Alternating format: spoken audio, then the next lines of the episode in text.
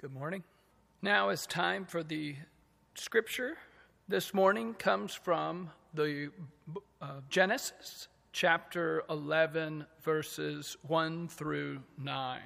Now the whole earth had one language and few words. And as men migrated from the east, they found a plain in the land of Shinar and settled there. And they said to one another, Come, let us make bricks and burn them thoroughly. And they had brick for stone and bitumen for mortar. Then they said, Come, let us build ourselves a city and a tower with its top in the heavens, and let us make a name for ourselves, lest we be scattered abroad upon the face of the whole earth. And the Lord came down to see the city and the tower, which the sons of men had built. And the Lord said, Behold, they are one people, and they have all one language. And this is only the beginning of what they will do. And nothing that they propose to do will now be impossible for them. Come, let us go down and there confuse their language, that they may not understand one another's speech. So the Lord scattered them abroad from there over the face of all the earth, and they left off building the city. Therefore, its name was called Babel, because there the Lord confused the language of all the earth. And from there, the Lord scattered them ab- abroad over the face of all the earth. The word of God for the people of God. Thanks be to God. I'm going to be honest. I've heard this passage preached many times before. And almost every time the sermon goes the same direction, addressing issues of pride usually stating that this tower was built to try to get to heaven, and God came to confuse their languages as a punishment for their attempt. Has anyone ever heard anything similar? Yeah, I see some heads nodding. Well, as I prepared for today, these are the images that filled my mind. And the more I prayed, the more it just didn't feel right. Today, we find our passage right in the middle of two genealogies.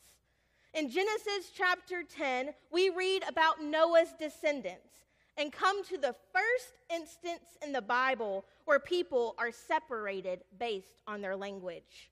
Noah's descendants were divided into their own countries, each according to their language and their clans within their nations. Then, one chapter over, we come to our passage in Genesis chapter 11 and the second time in the Bible where people are divided by their language. Now, the reason for these two stories with virtually the same outcome is debated by biblical scholars. Imagine that. Some say that chapter 11 is just an expansion of chapter 10, while others state that the two stories stand alone as alternative narratives. Regardless, in the text for today, we find this group of people who are motivated to build a city with a tower and a God who responds. So when I read this passage, my first thought is why are these people building a tower to reach the sky? Like, what is their motivation? It's in verse 4 that we find our answer to make a name for themselves so they will not be separated. It is probably through these motivations that a majority of my former pastors find the theme of pride in the text. I mean, come on. These people wanted to make a name for themselves? Really? What does that even mean? But what's interesting is that in the Bible, making a name for oneself is never used to describe self centeredness or pride. Rather, making a name implies an act of establishing an identity that will endure, like leaving a legacy. They want to become a settled and establish a place they can call home. These people were not wanting to storm up to heaven on their brick made tower. They just wanted to stay united as a community. The effort to secure a place to call home comes natural. There's just something about going home. There's just something comforting about returning home after you've been away for a while. As fun as vacations are, there's nothing like unpacking your things and sleeping in your own bed that first night back. But home is more than a physical place. It's also a sense of comfort found in the people and places we have an established history with. It's the deep breath we take when we know we're surrounded by people who accept us and understand us. It happens every time I travel back home and cross over the Mississippi state line. We can experience this sense of home in our churches, in our communities, in our circle of friends, in our sports teams. There is a sense of comfort and safety found in familiar people, places, and things. So we understand this desire to find a place to call home. Then what's the problem? Doesn't God want us to be unified? I mean, I feel like I read that a few times in the Bible.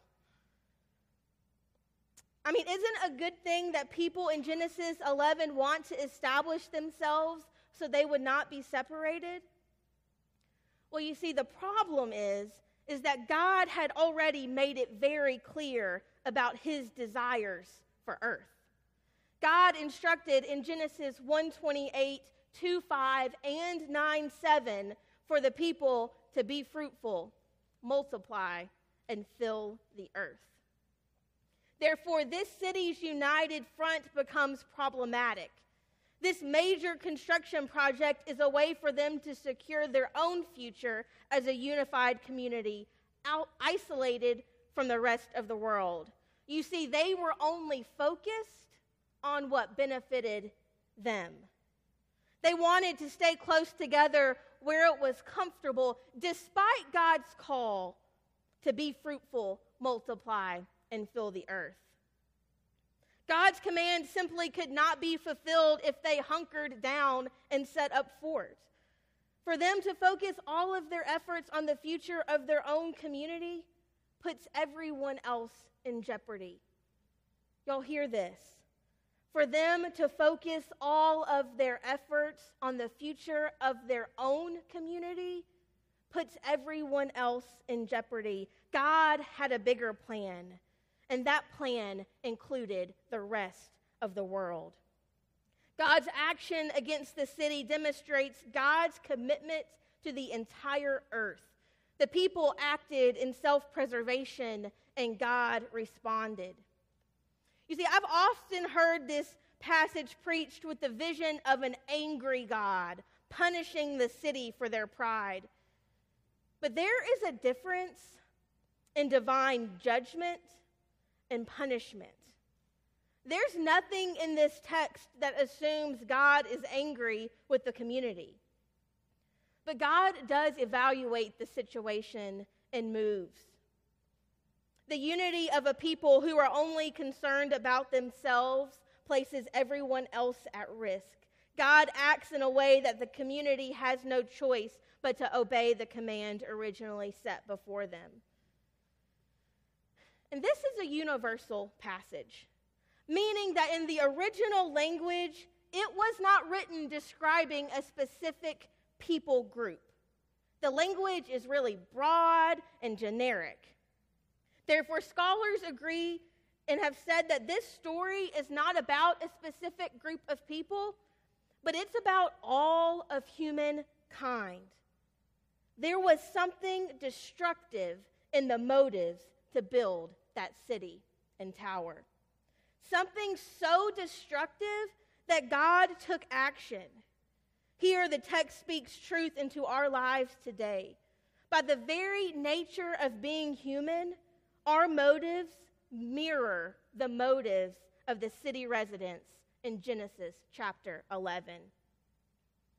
We also cling to the familiar and do not want to be separated from what we find comfortable.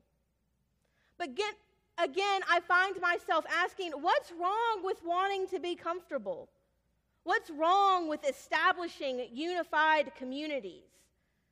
The problem is also like what we find in Genesis 11. God has a different plan, a plan that values all people equally.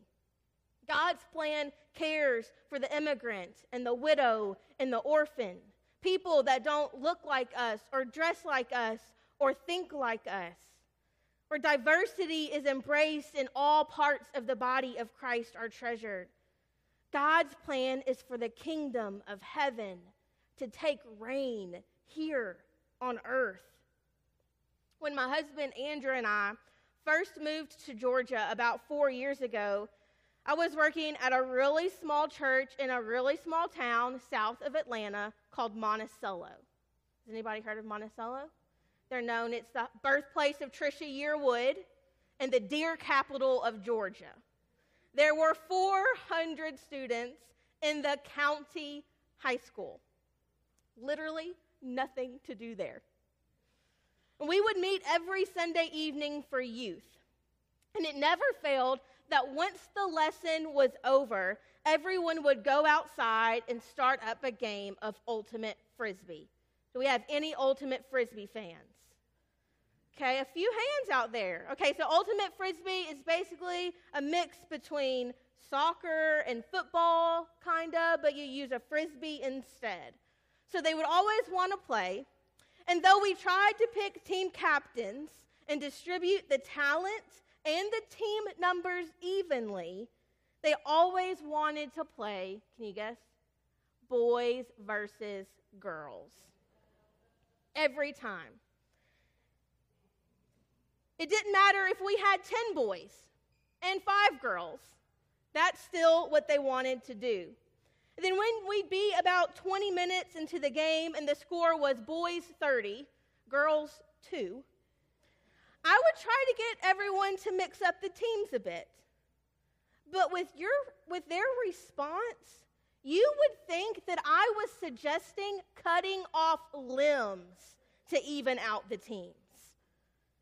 You see, there is such loyalty that even in the midst of extreme loss and gain, they would not abandon their team. So I think where does my loyalty lie?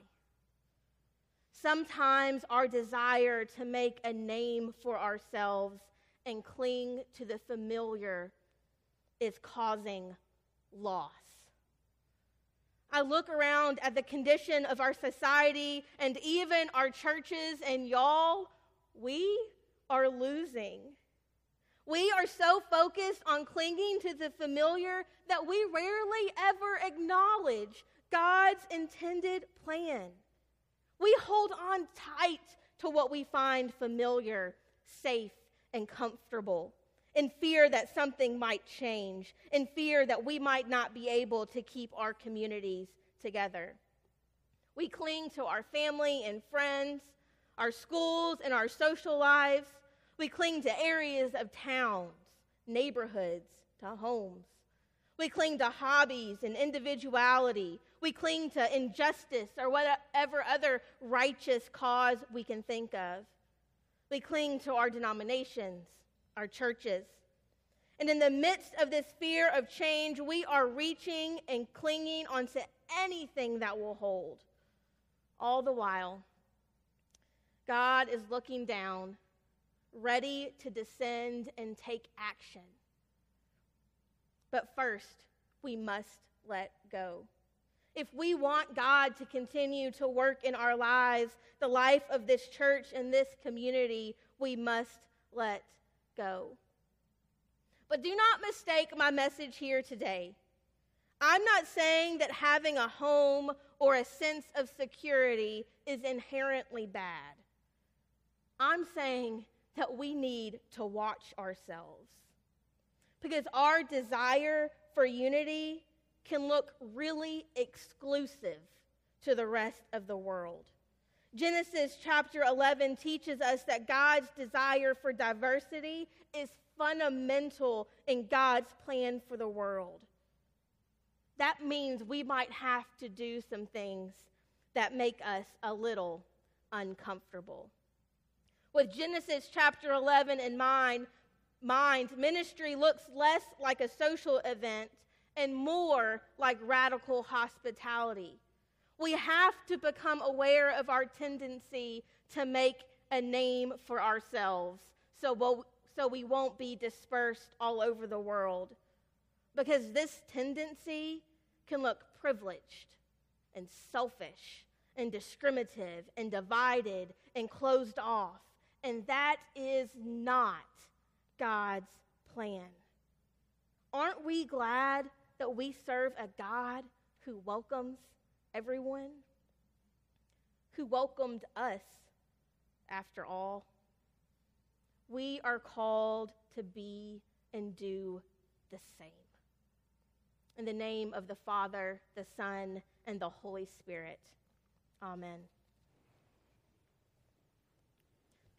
As we go from this place, may we go with this blessing. May the peace of God be in your heart, the grace of God be in your words, the love of God be in your hands, and the joy of God be in your soul. Amen.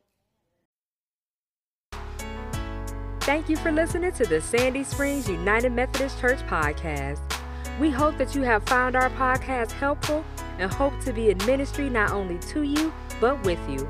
For more information about Sandy Springs United Methodist Church, please visit www.ssumc.org. Until next time, may God bless you.